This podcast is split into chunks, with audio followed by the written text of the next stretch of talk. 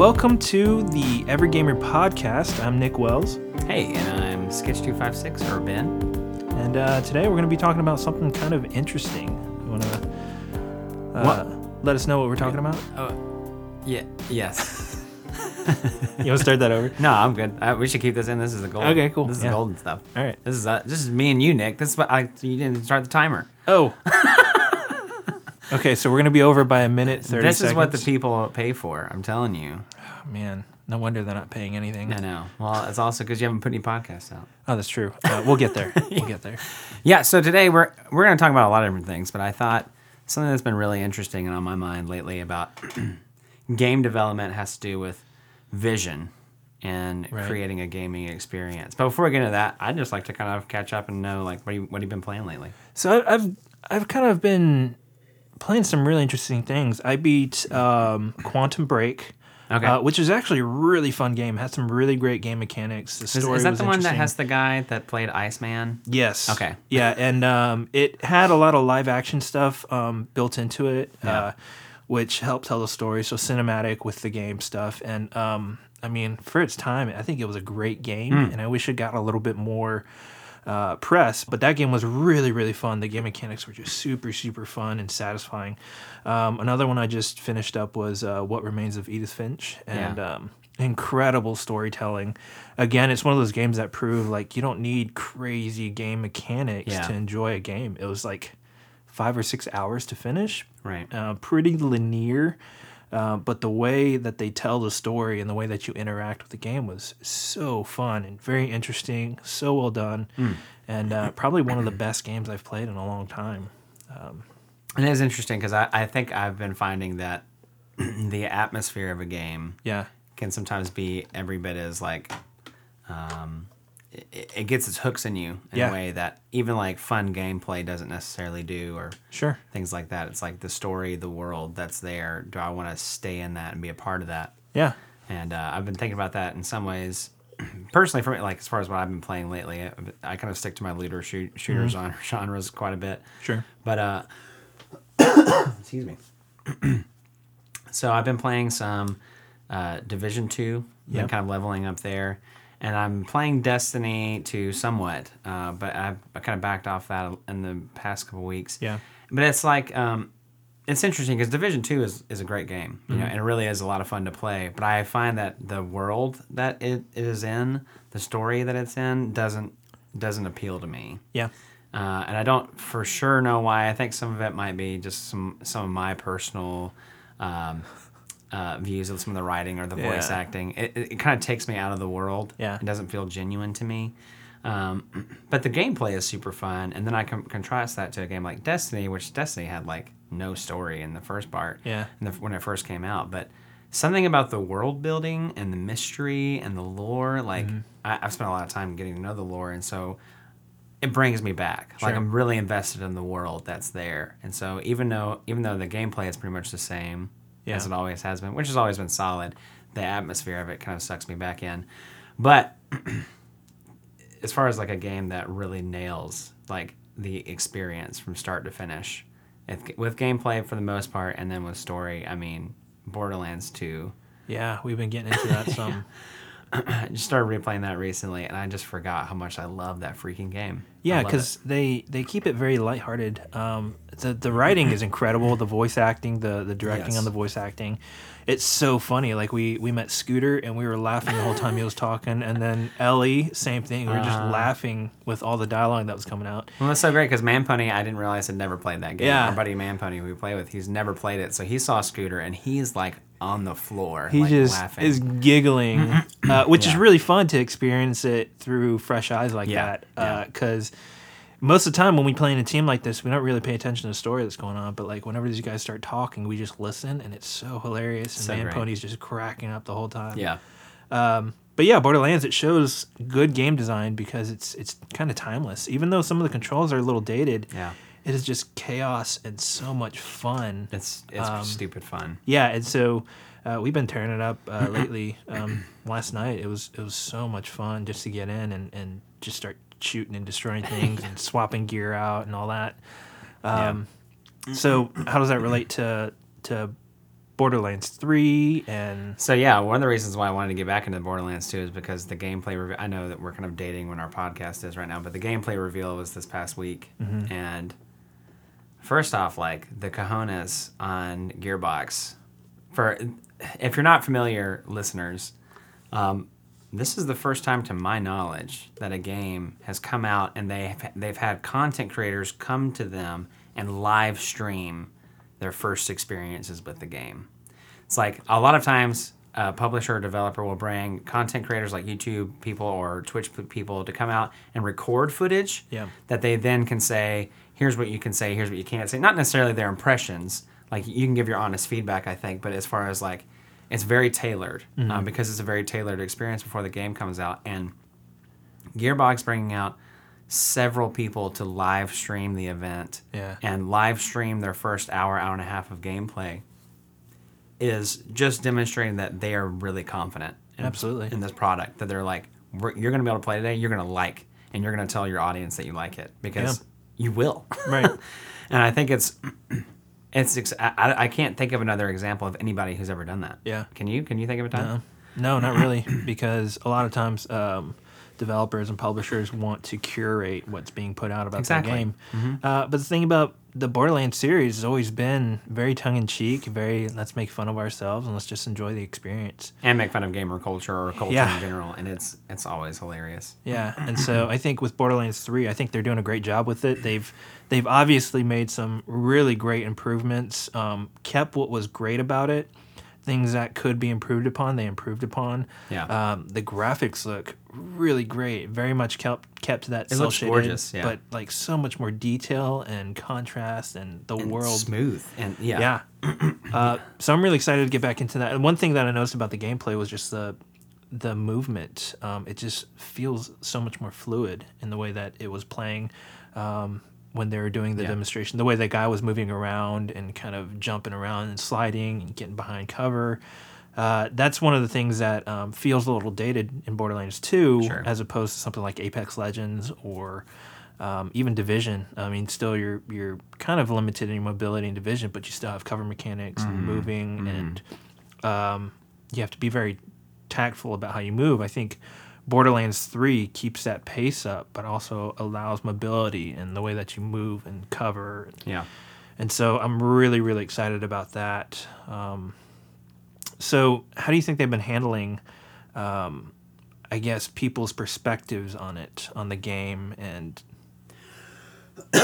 So sorry. Oh, you're good. So, how do you think they've been handling, um, I guess, the consumers? They threw it out there with this one reveal trailer, Yeah. right? Yeah. Um, and there's some weird stuff that happened there with a Polygon article, um, kind of ripping it just to be different, I think. Yeah. I mean, yeah. It's so it's so interesting, and this this is kind of what we want to talk about today is having a vision for the game that you're going to make, Mm-hmm. and I think that Gearbox came out and they said we know who we are, Mm-hmm. we know what ga- we know what Borderlands is. We're not going to break the formula for the stuff that works. right. just because it's been like eight years since the last came out. Mm-hmm. I mean, and I've seen I've seen that feedback here and there. It's like it's not different enough. I've also seen it's it said like it's too different, which I don't understand that. Like Yeah. so I saw that in a Twitter comment responding to someone who said it wasn't different enough, and I was like, I'm very confused by what's happening right now. Like it's some people think it's too, not different enough. Some people think it's too different. I just looked at it and I saw prettier, uh, better Borderlands Yeah. 2. And in my mind, that's perfect because the Gearbox knows what kind of game they want to make. And they ha- I think they had a really clear vision. The game hasn't come out yet. Yeah. We could get it and say, and all this could be wrong. Right.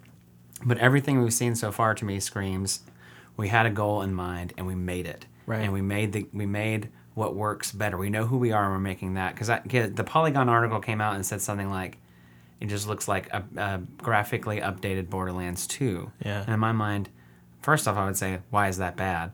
Yeah, right. But e- even so, that it's like I know that it's more than that. Like there's whole new movement mechanics. There's new ways to interact with the world. There's destructible environments. There's four brand new characters and a bunch of different ways to like upgrade them. And there's improved co-op abil- like capability. And there's Yeah. a whole new story. Once a story uh, the from what I hear from the news it'll take 30 hours just to get through the main campaign Right. you know so it's it's it sounds like an improvement in many many ways while sticking to that vision Well, that's what a sequel is. I mean, I Uh, think that's I think that's that's the big thing people are, are getting away from is like it's a sequel. It's supposed to keep to the feel Yeah. and the story of the previous game Right. and just improve upon it. And I think that's where uh, Destiny 2 went wrong with Destiny 1. oh yeah They're trying to make it a completely different game, but you got rid of a lot of good stuff about Destiny 1. I think Division 2 went about it the right way. It's Hmm. more of the Division just improved. right I think yeah they took all the things that worked and they made them better Right. and i can understand like some people saying well why didn't you innovate and make a new gameplay uh, activity you know like halo uh, odst came out with firefight Yep. you know, and it was their answer to uh, Horde mode and Gears of War, and it was fun and it was innovative for them. But it still felt very- like very much like a Halo game, Yeah. and I don't know that necessarily Borderlands needs that. Borderlands is about grabbing gear and it's about having a, a solid narrative experience. Mm-hmm. Yeah. And then you can replay that and really max min max your character Right. like through your builds. And so I think that's I don't know that the game necessarily needs other things. The Polygon article said something al- along the lines of like I almost would have been glad if it had had a, a battle royale because that would Yeah. be different. And part of me goes, "What? Like that's not Borderlands. Yeah. Why would you do that to Borderlands?" Right. I mean, the strongest thing it has going for it is the narrative, the, the story, um, the characters. Story characters, Mm-hmm. yeah. Um, yeah. And so and the fun it's just fun it is just fun to play. And, and, you know, they're not trying to make it into something like Destiny. They have, I think, just the one ability. Uh, and every- at least in Borderlands 2, you had just the one ability. in borderlands 3 every character has three three. So Yeah. maybe maybe it's it's improving there, but like again, like it's Borderlands, so let it be Borderlands. Um, uh, that's what Mass Effect did. I think with each game, each sequel, it improved upon what Yes. it was doing. Um, and again, the narrative was the strongest part. Okay, let's keep that the strongest part, and Mm-hmm. we'll just improve these other things that we need to. yep Um, and so I think there's a big kind of that's that's a big thing. They need to stick to what the game is and um, improve upon that. If they're gonna make a new IP, make a new IP. Then you go Yeah. for, but um, which they tried with battleborn which Right. didn't work out super well but from what i understand a totally mechanically sound game sure a good game but it came out right when overwatch did Right. so kind of got screwed there right. And so But yeah, and so it's been making me like this kind of stuff is, and and I, I relate this to God of War as well. right, God of War, the one that came out last year, was totally it was very different Yeah. than the original three. I mean, so I would say like in some ways, it's not a sequel. It technically is because it follows the story further, but it's a totally different type of game Mm-hmm. than. I I mean, it's a brawling game. You do fight, but God of War, the originals were all like, uh, uh, not like not top down necessarily. But the, ca- the camera's way back, Yeah. and you had these like I don't know. I think I, I never really played them a whole lot, but it was just like over the top violence and Mm-hmm. and and uh, gratuitous sexual sexuality and that Right. kind of stuff. And it's real. It's really like it's big. It's in your face. And this God of War came out, and I think they took some huge risk with it because the core fan base was used to that form of God of War. Right. And then you come to this, and this is an older, more reserved Kratos right, in um, what is what am I thinking? Uh, Norse Norse mythology Norse mythology, but where would that be geographically speaking? uh, Norway. like Scandinavia, like Norway. Norway. Yeah, yeah, Nor yeah, obviously Norway. Sorry, sorry, sorry, guys. um, yes, somewhere in the European land yes, and he's got a kid, and it's like a much more reserved story. It's still really powerful. Sure. Um, and one thing I heard from that was uh, basically the the lead developer of that game. I think it was a guy named Corey Barlog. I think that was his name sounds familiar. and and uh, a- a, a game reviewer guy was talking to one of his coworkers, um, and they said he basically said, "How did you pull this off? Like, how did you pull off this incredible game?" And the developer said, "Well, we made something, and we took it to Corey, and he liked it. We went with it, and if he didn't like it, we didn't." You know, it was like, and you could hear that and go like, "Well, it's a one man job. It's not. That's not. That's not the point. Yeah. The point is, he had a clear vision, Right. for what this game should be, Right. And he directed his team in an effective way, Sure. to make that. And I think that that speaks to uh, just the power of like I feel like when you when you play a game like that, you know it. Right. I think uh, I think what's really interesting um, with the original God of War games, um, a lot of the people that probably played those games were probably 20s, mid early 20s, Yeah. and now I may have grown with them. grown with them, Yeah. and now those people are probably in the same kind of boat where they're fathers now, or they're you know parents, and and they're and so they're kind of going. just I th- passed away, and, and they're trying there's to raise their exactly. Um, half god son. Yes, that's it. That's, that's tough. no, but there's the the whole really, the every man's tale. yes, being able to throw a uh, axe that returns to you. if I had a nickel, I'll tell Gosh. you. Yeah. Uh, but it, it, it tells something about um, kind of those people that play the original games are, are probably going through the same um, kind of ideas of raising a son um, or raising a child Sure. and um, like what that entails um, the, the the troubles that come with it the the joys and the victories that come with it Oh, Yeah, yeah. And, and I think they're um, they got to a point to where um, they were showing how important that relationship was between the son and the father, Mm-hmm. and um, I think it really speaks to uh, the the group of gamers that grew up playing games. That's a good point. I never thought about that. Yeah, and so um, Kind of like like Harry Potter. Like the first one is very kiddie, Yeah. because that's who it was marketed to, and then Right. by the time you get to the seventh one, it's super dark. yeah, they're they're Um, and very like adult themes Yeah. Mm-hmm. there because most of the readers are adults now. and that's that's kind of a big thing is is knowing your your your demographic, knowing the people that you're creating the game for, because you can't create the game in a vacuum. You can't just create a game and be like, okay, this is a game that we made. You have to think about the audience that's there, Yeah. um, and know who you're creating for, Right. um, and uh, that helps to shape the story that you're going to tell. It helps to shape the gameplay you're going to tell, or you're gonna you're gonna create. Um, and so I think I think what they did there was was really great because I think if they put out another God of War game that was r- r- same as the previous games, Yeah. I think it would have flopped. It probably would have. I mean, I mean, I don't know. I mean, it has such a strong IP, but that part of me thinks when I heard- first heard it was coming out, I Mm-hmm. fully expected it to be like the other ones, and I kind of expected that to be the fan base that would be drawn to it. Right. And then I got to see what it was, and I was like, man, this is crazy. Like, this is a whole, this is a totally different game. Mm-hmm. Sure. You know. Um, but I. I watched the Let's Play of it. I haven't actually played it myself because I don't have a PS4.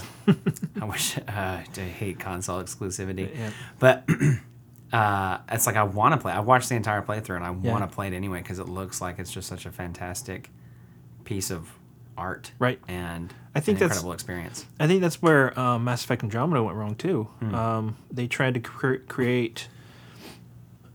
I guess they tried to create the same game that Mass Effects one through three was, but they Yeah. missed the mark uh, because they didn't try to create something that was its own.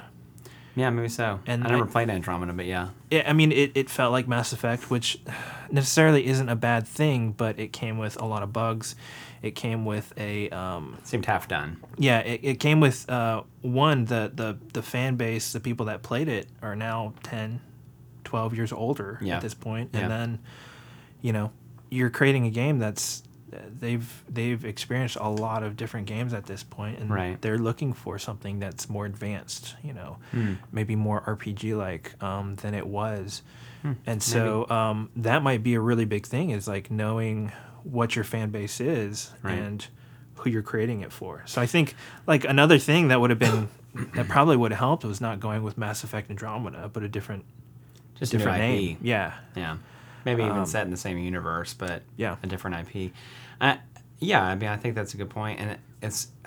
I'm, I'm I've never developed games, but I'm sure it's incredibly difficult to try and create something uh, that you want to create, but also is appealing to your audience. Yeah. Um, and I think like a good example of a game that clearly struggled with this um, uh, it was probably like a month ago now, but Jason Schreier from Kotaku Mm-hmm. wrote this like 11,000 word um, essay basically about what happened with Anthem's development yeah and kind of how it didn't have this clear uh, hand on the wheel, if you will, you Right. know, about what this game is, what it should be. I mean, it was shocking to hear that up until I think it was the E3 that it was showed. that They showed that that they showed Yeah. the, the reveal that half the development team didn't even know it was called Anthem. yep You know, it, it, and you just kind of hear that stuff and you're dumbfounded. I, kn- I mean, I know that game development is a really crazy world. Yeah. Where, uh, you know, Jason Schreier's book, The um, Blood, Sweat, and Pixels, if you, if you haven't read it, I highly recommend it. It's super interesting. But you do come away with it being amazed that any game is ever made. Yeah. Mm-hmm. Because of how difficult it is. But when you don't have somebody with a clear vision Yeah. for what it should be and who the who it's for Yeah. then you get this me- uh, you, you get something that feels like it won't commit to anything so it doesn't do anything excellent Yeah. um, like you were talking about those games what remains of edith finch and uh, you listed another one. oh quantum, Mm-hmm. Quantum break. Break, yeah. and neither of those games stood out to me when i first heard about them i I wasn't expecting like incredible gameplay from either of those they Yeah. Mm-hmm. both look like story driven experiences and that's what they were trying to make Right. you know so it doesn't have to be a, a, a multiplayer you know high octane experience Yeah. it's it's what game are you making and who are you making it for and are you really committed to that vision Yeah, absolutely. I think that's that's a, that's a huge thing is not having that direction. Okay, what is this game? What are we? So like um, games like Quantum Break and Rise that launched with the Xbox One. yeah that uh roman yeah Uh, that was actually a really solid game in itself too. yeah. Um, I played through that um, uh, probably two years ago, like five years after it, it released or whatever. but Um, I was like, this game looks interesting. Let me let me play through it. Um, and I played through it, and I played through the whole thing. And I was like, I mean, after a while, it, it, you kind of knew the formula for Yeah, bosses and stuff like sure. that. But I was like, this gameplay is actually pretty solid. Yeah, Why? cool. And so they focused more on the story of it, which the story was Right. really really well told too. That's kind of the the um, common factor through these games is I enjoyed them not because necessarily the gameplay, but the story that was told, Yeah. and then the gameplay was solid. hmm, right, I right. Hmm. think Anthem is flipped there. They focus so much on the gameplay that it has no depth. It Hmm. feels very two dimensional. Mm-hmm. And so um, they should have had a unified idea of what the story is like Right. a year into development. What is this game? What's the story Yeah. we're trying to tell? Well, well, and if you read the article, you know that it started off as a completely different animal. You Mm-hmm. know, it wasn't even meant to be kind of a looter shooter, yeah. uh, a shared world thing. It was meant to be this kind of like survival. al- Almost, it sounds to me almost like a um, like a roguelike. Sure. You know, uh, like you and you, you assemble a team and you have your gear. You go out into the environment Yeah. for a time to survive, and I think maybe acquire stronger Mm-hmm. things, and then come back and then be able to go to the next thing. And I don't, I don't know how they would have fleshed that out, but it's totally different Sure. than the end product. And so it's just, it's one of those things where I, I don't want our podcast to be we're bashing developers or Yeah. anything like that. That's not my goal at all, or even um, uh, publishers, even Yeah. though they leave themselves open for that kind of stuff a lot. It, it's more like, I mean, this is just kind of what happens when people don't have vision, when they Yeah. don't know what they're trying. I mean, I'm sure that everybody who was working on Anthem wanted to do a good job, Right. but they didn't know what they were supposed to do. And I'm sure that the leadership also wanted to do a good job, but maybe maybe there was some anxiety there about not not really knowing what to do, and so every time a decision needed to be made, they didn't know what decision to make. I don't know. It's hard to, you know, I, was- I'm not in their shoes, but this this just came into my brain like um, the great equalizer with any game that's developed is story so like developers have a lot of these aaa developers they have almost what seems like unlimited resources tech um, Yeah. the, the engines all that stuff is like indie gamers couldn't even dream to get on that level. Hmm. But the thing that could that can sell their game is the story. I mean, you look at a Yeah. game like Super Meat Boy. Um, you know, it, it does have really challenging. It's kind of like Cuphead, really challenging gameplay. Yeah. But the gameplay itself is fairly simple. Like Mm-hmm. this is what you do. This is how you move. that's what I think about Celeste. Exactly, So- yeah, Celeste. But the thing is, a story is so strong and uh, elevates it. and you don't need like a team of 40 people writing the story and all this background lore the story can be great in and of itself Yeah. um, but that's kind of the great equalizer like anthem great game mechanics i still don't even know what the story's about Right. i mean i've played some of it i've read as much as i could about it but i have no idea what that game's about Yeah, and, and we've talked about and we- we've talked about how the, from what I hear, the game has a decent story, but it's not a Bioware story. Yeah. and so those expectations kind of come in and be like, you know, you guys took the Old Republic, which from what I hear is a a, a, a competent MMORPG, not like wow, like amazing, a- as in World of Warcraft amazing. You could also be wow, you know. but but the um, from what I hear, it's like it was competent. But the main thing about it was BioWare was somehow able to make a really incredible story Yeah. for an MMORPG. So when Anthem came out, everyone had the expectation that they would still be able to have like a really incredible story, Right. in spite of the fact that they were doing a new IP and a new um, uh, type of game.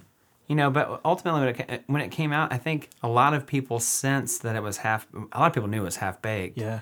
I, I think there was also a sense of like this is kind of it's not a unified direction. Yeah. Mm-hmm. It doesn't feel like a lot of this stuff was intentional. And I feel that I, ha- I hate to say it, but I feel the same way somewhat about Destiny. Yeah. You know, like uh and I know it's true too. Destiny has had some crazy uh, ups and downs with its development process.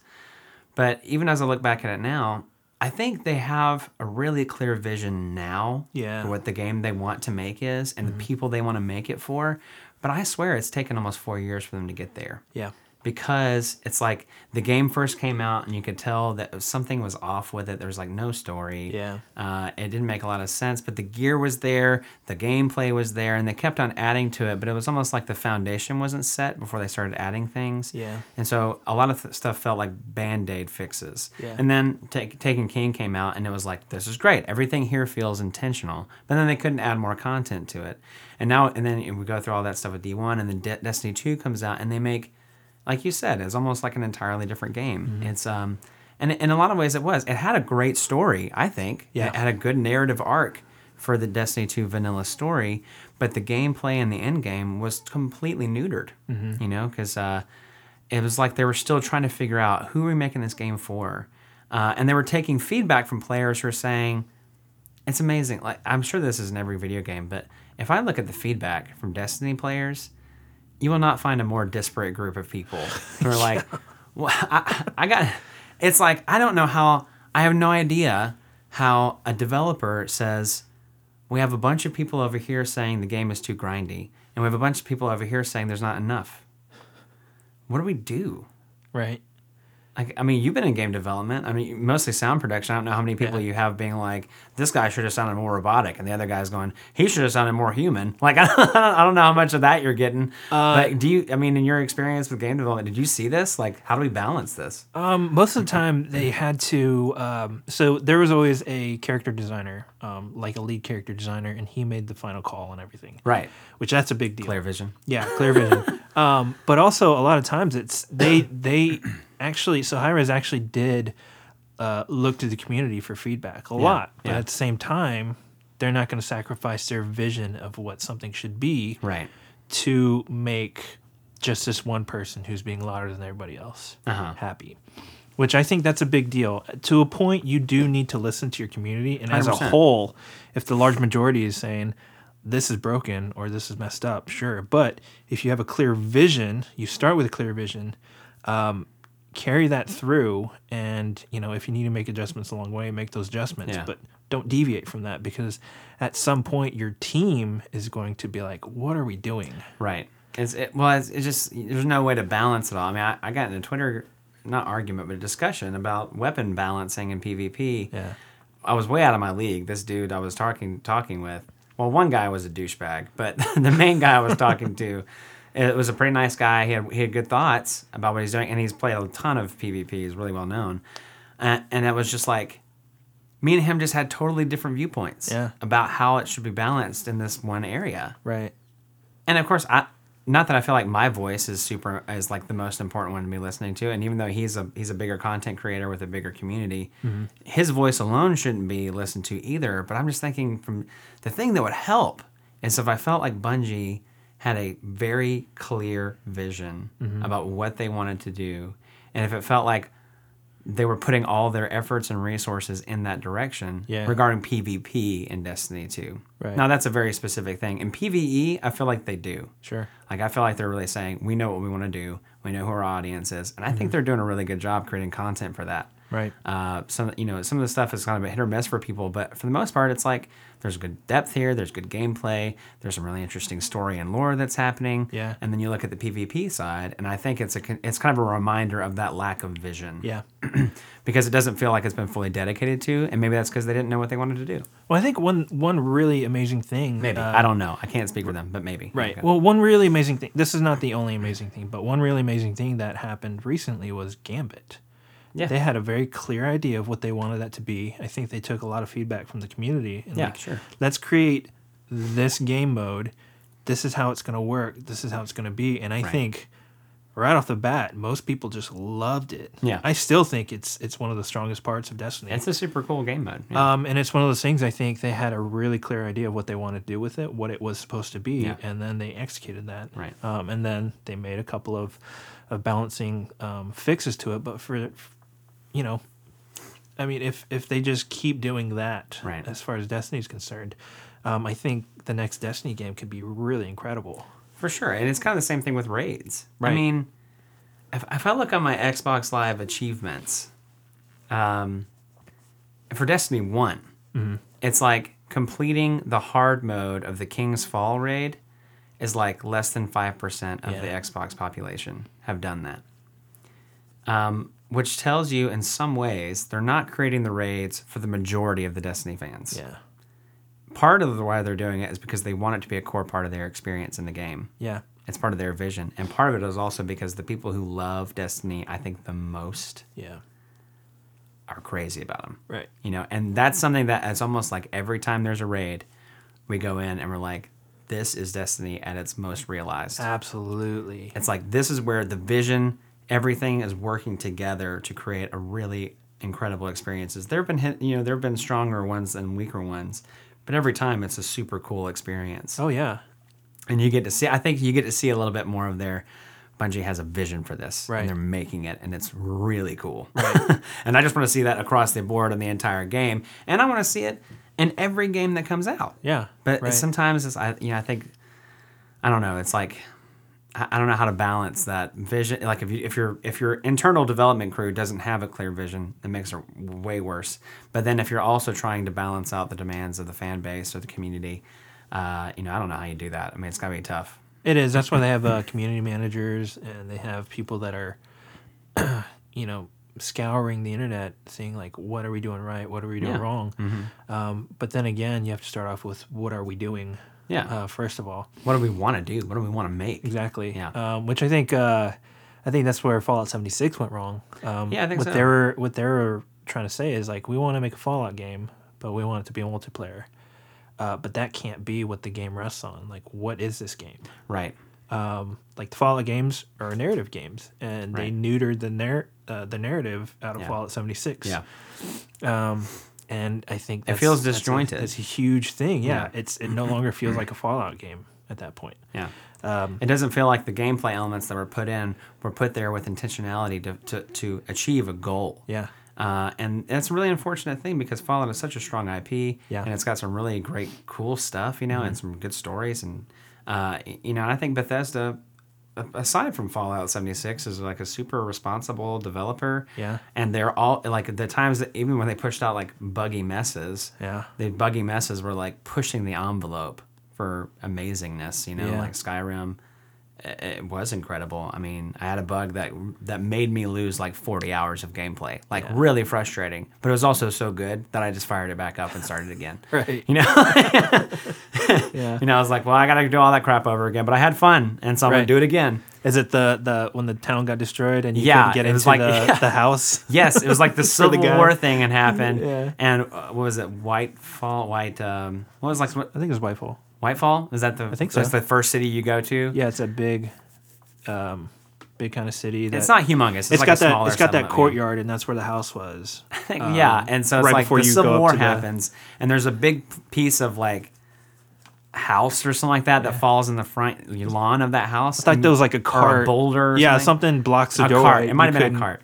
You couldn't get in. I can't. I couldn't get in this door that I had to do in order to finish the companion quest line, Yeah. or something like that. So I was a werewolf forever because I couldn't finish the companion quest line, and I couldn't finish the story, and I was like so annoyed. Yeah. But I didn't know it, and it was way before I knew like you could look for information about this stuff online. I was Yeah. I was much less uh, learned about video game Right. stuff, but I look back and I was like, I just lost like forty hours of video game. And I, prob- probably like a week later, I was like, I'm gonna do, I'm gonna play anyway. Yeah. So I like fired it back up and just just did that storyline first. Yeah. right.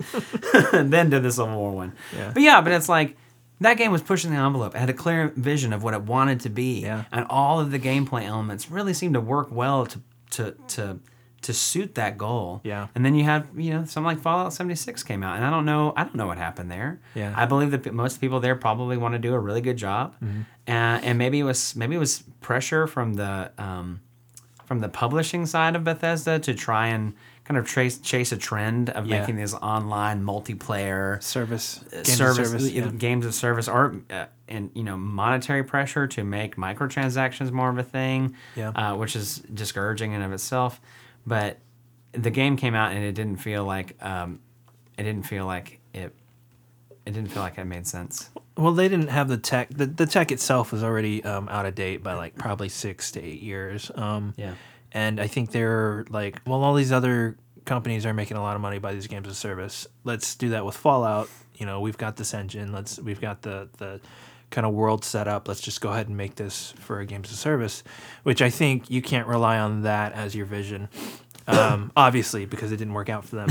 Um, no it did not but uh, yeah, I think that was that was one of the biggest things. Can we do that with this engine? And it can't be like we have the engine, let's do it. It should be, is this a good idea? Yeah. Um, and I think I think it was ultimately as as crappy as as Fallout 76 and all the the stuff that went along with it is. I think it was great that it happened because it shows that no game dev is impervious to it. no Um, and I think with Starfield and with Elder Scrolls 6, they're going to tread a lot more lightly when they put stuff out. I hope so Uh, because like they were kind of like the golden child of the of the game dev world, um, of Yeah. the games industry. right now I think there's only two left Yeah. Uh, which which ones? um, CD Project Red And then Rockstar. and Rockstar I think they're yeah. the Well, only- Rockstar took a hit too because with Red Dead Redemption 2 online, Oh, true. They've been yeah. It's just CD screwing Project up. Red, everybody. yeah. So Rockstar's off the list. Um, but it shows They're like dead to us now. No, uh, I- but yeah, CD Project Red, they said this is what Cyberpunk 2077 is going to be. yeah, It's not going to be online. It's story driven. This is what we want the game to be. It's an RPG, shooter RPG.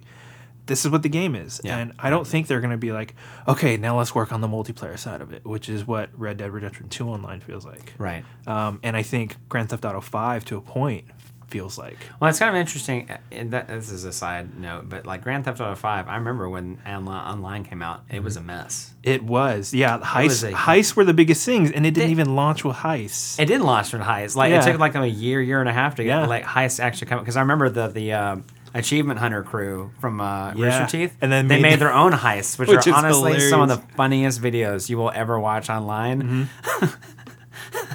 I'm just just look up the one where Gavin crashes his helicopter into a bridge. It's honestly hilarious. You- Like it's so funny. But um, yeah, I remember because I remember when it first came out, like people could play, but it was it was kind of a mess It was very much. a they mess, stuck yeah. with it and made it. I, th- I mean, people still play it to this day. Yeah. you know, and they love it. But and I'm wondering if they'll do the same thing with Red Dead. But yes, it does seem like there's the best games that people can think of and list are these ones that have a clear vision and they don't try to be everything at all times Sure. Mm-hmm. because they can't be. I mean, Apex Legends does not have a narrative. Nope. It doesn't need one. It's meant to be a battle royale. You jump in for a 15 minute game if you if you're lucky, and and, and winning feels awesome. And Yeah. then, but it's, there's no narrative there. And if they try to put a narrative in, they may not have been able to spend as much time really getting that fine tuned gameplay going, right, and getting those characters balanced and all that and stuff. So. It just se- there's resources are finite. These these are these developers are people. You Yep. know they can't do everything all the time. They can't make everything. Exa- they can't make the game that's going to be everything to all people. Right. Um, and so I think it's just interesting. I, I so I come back to the thing. It's like Borderlands Three. Yeah. And I think they know what this game is. And Yeah. They know what they what they, what they want to make it, and they're not trying to make it something else Right. so that it looks different than Borderlands 2 for some reason because different is automatically better. Like they're making it, they're improving everything that I can see Yeah. um, so far, and the game hasn't come out, but it seems like there's a really strong direction there. Yeah, absolutely. Um, yeah, I'm really excited to, to to play that one for sure, uh, because they've always been on point with um, with the gameplay, with the story, the DLC that comes out, uh, And the loot. the yeah the loot is so much fun. Yeah. Um, I mean the Well, even the names- flavor text is funny. Yeah, yeah. I mean, the names of these guns are just so hilarious because it's like, well, what's funny instead of like what's appropriate or what's proper or Right. whatever. It's like, well, this is Proper. our game. This is what we're we're making. Um, you know, Yeah. we're we're making a game that's called the Greasy Blaster or something like that. You know, it's it's it's really really funny. It's really fun to receive loot, and that's I think There's that's, a gun in the game that shoots cheeseburgers. yeah, so that's that's kind of the biggest thing. Like I was, I was telling you earlier um, before we started recording, like I haven't been in Destiny two very much because like the game it doesn't feel as rewarding right now because it just feels too grindy to me. Sure. And with the limited time that I have to play, I want to play something that's a little more rewarding. And like I was, I think you guys hadn't even started, and I was already level eight in, in Borderlands two. Yeah. And like within an hour, you guys were up to level six. We jumped into game together, and now we're- within like an hour of playing together, we were all the same Leveling. level. Oh, Yeah, leveled out. And we were upgrading our skills. Uh, we had cycled through so many different weapons. Um, we decided like what weapon types we, we were playing, and whenever I got something, I would throw it to, to someone. Yeah. and And it's it's part. part of that is because you don't you you you don't get your own loot drops in Borderlands 2, Right. which is something they're fixing in Borderlands 3. But Yeah. yeah, but it was cool because we, we also kind of adopt our own player identities. you Right. know. And and I think that was a great thing. It's just like we didn't worry about so much about like, all right, do I have the perfect loadout? It was more like, oh, this is a fun gun. Let me try it out and let me play with this for a little bit. Right.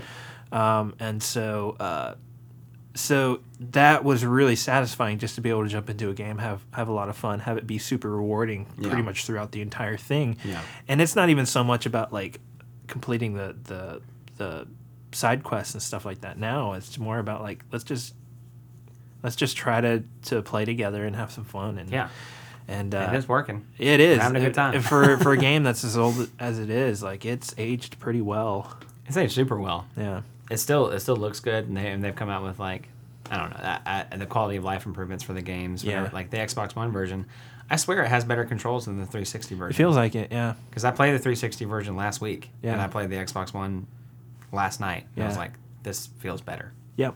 And I think that's that's kind of a, a big deal. Is like I'm sure they're making a killing right now out of the um, Borderlands 2 and the previous games, just And because the so- Borderlands One remastered, yeah. yeah, so many people are so hyped about uh, Borderlands 3, and so um, yeah, I'm excited for Borderlands 3 to come out and and jump into that, and start playing.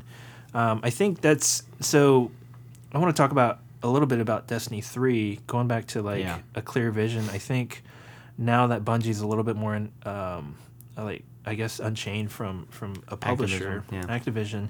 Um, they know what the game is at this point. I think they've taken all that they've learned and they've said, "This is what the game's going to be. It's going to be the same shooter, Mm-hmm. looter shooter, but more RPG elements." And they've Yeah. already said that right Yeah. off the bat. Yeah. And so maybe it kind of goes back. It's going to go back to what they originally wanted Destiny 3 to be, uh, or Right. Destiny to be, um, because I think that was the idea right from the beginning. Oh, Right? It 100% was. I mean, Yeah. you remember, I mean, I, I think you may have come in when it was a little bit easier, even. Mm-hmm. But I mean, the first few months of Destiny, it's like you couldn't upgrade your gun. Do you know Yeah. why you can't upgrade your gun? Because you run a pla- around a planet for two hours searching for materials. Yeah. That's why you can't upgrade your gun. That was terrible. Do you also know why you can't upgrade your gun? Because you haven't completed the raid several times. Right. Because in order to do that, you had to get these materials you could only get from in-game stuff. Yeah. You haven't spent two and a half hours grinding out a nightfall. Yeah, those are things So it's that like- those are things that make People who complain about the grind now, who have never experienced Destiny One vanilla, have no idea. Yeah, that, that was pretty rough uh, to me because like I, I never well it felt like Mass Effect One when you were searching for resources on planets, had to scan the planets. Man, that Well, was you a had to go nightmare. down on the planet to get them. In Mass Effect Two, you just like scanned and sent Scanned. probes. That's right. It was, You had so, to it was take like the- easier in Mass Effect Three, but yeah, I spent so yeah, much Mass time. Effect One. cer- like I had like a system of like rotating the planet a certain way, so I make sure I Yeah. had every square meter of it. You know, it was ridiculous. Yeah, that was that's terrible. That's what you call grind, and That's a grind. That's that's the way to expand a game's uh, playtime uh, in a really bad way. Artificially, if yeah, you will. if you want the game to be longer, add those types of things. Yes. but you'll lose your your player base really quickly. but but it was just even then it was like I don't. This is annoying.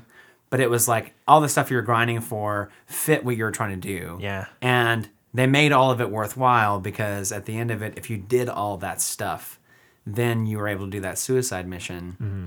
Spoiler alert. they called it a suicide mission. A suicide mission. You don't die. Uh, well, I guess you could. I don't, you, Commander Shepard can't die, but you could have crewmates die. Mm-hmm. Yeah. Um, and so it was like because I did all that. I mean, I was like completionist, hundred Yeah. percent. I was able to go through and all my characters lived. Yeah, I was lucky felt enough good. that, Yeah. that all my characters lived too. maxed out loyalty. Did all the missions. Went sent so many probes. It was ridiculous. Yeah. But um, God, yeah, you good. I didn't have anything. Oh, okay. I'm trying to remember why we got on Mass Effect. Uh, just talking about like the vision for the game, or Yeah, Vision for Destiny Three. Um, oh yes, yeah. that's it. And I, I hope that's the case. I mean, in the last vid doc, vidoc, vid doc, because it's a Vid doc, video, yeah. not a vid- video. That's a different thing. yeah, it's not, yeah, that's totally. We're not getting into that. Um, the last vid doc that came out, Luke Smith was there, and I remember, I remember it vividly because like Luke Smith had not been on any videos, Yeah. since before Destiny Two came out because Right. he was the game director, and I think he took a lot of heat over that, even though he adopted the game like a year before it came out when there was all these different developmental issues like yeah, and he's not one to like. I- He's not one to go throw his coworkers under the bus because of the mess he he inherited. But but he did come out and say something along the lines of, "We are we are exploring a destiny that's that belongs solely to us." Yeah. essentially, you know. And they had they had a lot of creative power. I think they had the majority of it, but they had that strict schedule to stick to. yeah, that's a big thing. And in, in that case, it's like, you know, in, in that case, it was like a, um, a Call of Duty game Mm-hmm. where it's like you had to come out with a new game every year. They had three different studios doing that. Bungie was doing it alone Mm-hmm. Yeah. for a long time. And that's why they couldn't do it because it was just, they couldn't have stuff in between. So now that they don't have to do that, we're not going to have, I don't think we're going to have as much Destiny coming out, which is kind of sad. But hopefully the, one- the drops we get are going to feel really unified Yes. really purposeful, Mm-hmm. really intentional uh, for e- everything they're trying to do. Sure. Mm-hmm. Because I think that's what you got when you got a Halo game back when Bungie was making them. Yeah. You know, when Halo came out, it had a really great story campaign and it had incredibly robust PvP. And that's something that Destiny has never quite gotten the hang of, Yeah, uh, having both at the same time. right. yeah, I think um, I, I'm I was kind of in that same when I when I heard they split from uh, Activision. I, I knew that they were probably going to make Destiny two last a little bit longer. Sure. Um, which means we aren't going to get Destiny three uh, as soon, but it means that they're probably going to take more time to develop. so, yeah. Develop a game that. Um, stands true to what their their vision of it is, Mm-hmm. and they're gonna try to hopefully make it into a more uh, a game with more depth Um, Yeah.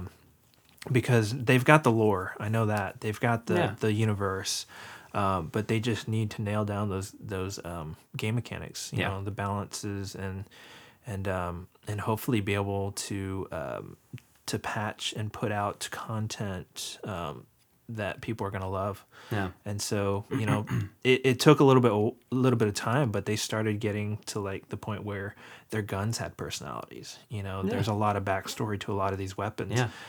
um, they they got which I think was what Anthem is suffering with some of their th- their weapons right Yeah. now is like every weapon looks the same, feels the same. There's minor differences Very between them, interesting, but it for some doesn't you feel know, unique. yeah, none of these guns feel unique, but like the uh, tractor cannon feels completely different from the uh, Thunderlord and feels completely different from Midas.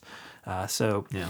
Um, yeah, I think that's that's something that um, that they've kind of developed and took some time, but their game has a lot more personality now, and and I think if they can they can get back to that core experience being really really good, um, Destiny Three could be super super fun. Yeah. And I'm wondering what's going to happen with Anthem. It, it feels like that game's about to die. I think Um, I, I, I- you know I, I don't know how to read all, every no- news report and what it means like in Yeah. between the lines, but I, I did I did hear about one I think in the past week where they the um, roadmap for it was basically put on hold. Mm-hmm. I It the was. bit- yeah, and so it was like that's not a good sign. No, and and some of their lead developers uh, have been moved on to uh, Dragon Age. Yeah. Uh, four, I think it is. Yeah, I think so. Um, which that's not a great sign either. Yeah. Um, It might be a good sign for Dragon Age, Yeah. but well, not, not a great sign for Anthem. Yeah, but the thing is, like, uh, Anthem's one of those games that I just, I really, really wanted it to do well. And Yeah. I really hope that they do come back to it at some point and make it into something great because I think uh, the It's- core gameplay mechanics are there. Yeah. Uh, but they just, it, it needs more personality. It Yeah. needs, it needs no more bugs. It needs to be optimized. pretty rough. Yeah. Um, and so it's it's really sad because I I really really wanted Anthem to be something great. yeah. Well, it's like more great games are just good. I mean, then the problem is I don't have enough time to play them all. Right. Which is a frustrating thing I'm dealing with still. Yeah. But then you know, it's, it's like I was at GameStop the other day, Mm-hmm. and I was looking through games I want to buy, and I was like, ninety percent of these are not games I'm interested in. Yeah. Either because some of it's personal taste, some of it also is just like, I just don't. I don't. I don't want to play that. Like I'm Yeah. not interested in that. That it doesn't. I don't feel like that level of uh, polish and excellence is there, and I, or that that experience is really going to be meaningful for my time. Right. But I, I but I'm and and I hope that Anthem can because I do think it's got even though it's got a lot of issues, I feel like it's got an outline of something really great. Yeah. It could be, you know, Right. and I think it and uh, and the storytellers at BioWare are some of the best in the biz. So I think if they if they can really commit to it and have that singular vision for it, maybe it could be great. But yeah. Mm-hmm. Yeah. So what are some questions that we can throw out? To I was just thinking, listeners? you know, listeners, what, what's a game that stands out to you as something that you you played it and you thought, gosh, this feels just like a complete product. It seems like they Mm-hmm. really knew what they were doing. Uh, totally clear experience, what you were supposed to be doing and why you're doing it from the get go. right? You know, what what are games that stand out to you as great examples of a, a clear vision? Sure. You know, we didn't talk about it, but Nintendo. I mean, I feel like Nintendo nails that most Yeah. of the time. Every time there's a Zelda game or a Mario game, these are old IPs, but they knock it out of the park every single time Absolutely. because it seems like they know what they want to do Yeah. and they do it. Yep. So, yeah, Yeah. Uh, also think uh, indie games. What are some indie games that you guys are, are uh, playing and that you thought was, I mean, this this isn't necessarily like AAA gameplay mechanics, but the the game itself just feels really really good, and the storytelling is is uh, really good as well. Um, Yeah. There are some of those games, and uh, maybe we can we can check them out and um, talk about them Yeah. at some point. that sounds good. Um, follow us on uh, Twitter and Instagram at the EG Podcast, and uh, uh, shout us out. Let us know what you guys are thinking on some of this stuff. And Yeah. yeah, um, yeah. You can find me on Twitter at Sketch256. Mm-hmm. You can also find me on Instagram at Sketch256, but I literally never check it. So if you find me, don't be offended if I don't respond. Uh, just keep keep adding at him, and, and he'll respond eventually. Uh, and, Maybe. and I'm at uh, Nick J Wells on uh, Instagram. Yep. Nope, on Twitter, Nick J Wells, and then on Instagram, I'm uh, the Nick Wells. The only one. Mm-hmm. Mhm, I'm the the official Mm. one. Mm-hmm. Yeah, the, the Nick Wells. Mm-hmm. All right, guys. So we'll uh, we'll catch you guys in the next podcast. Yep. See you later. All right, bye.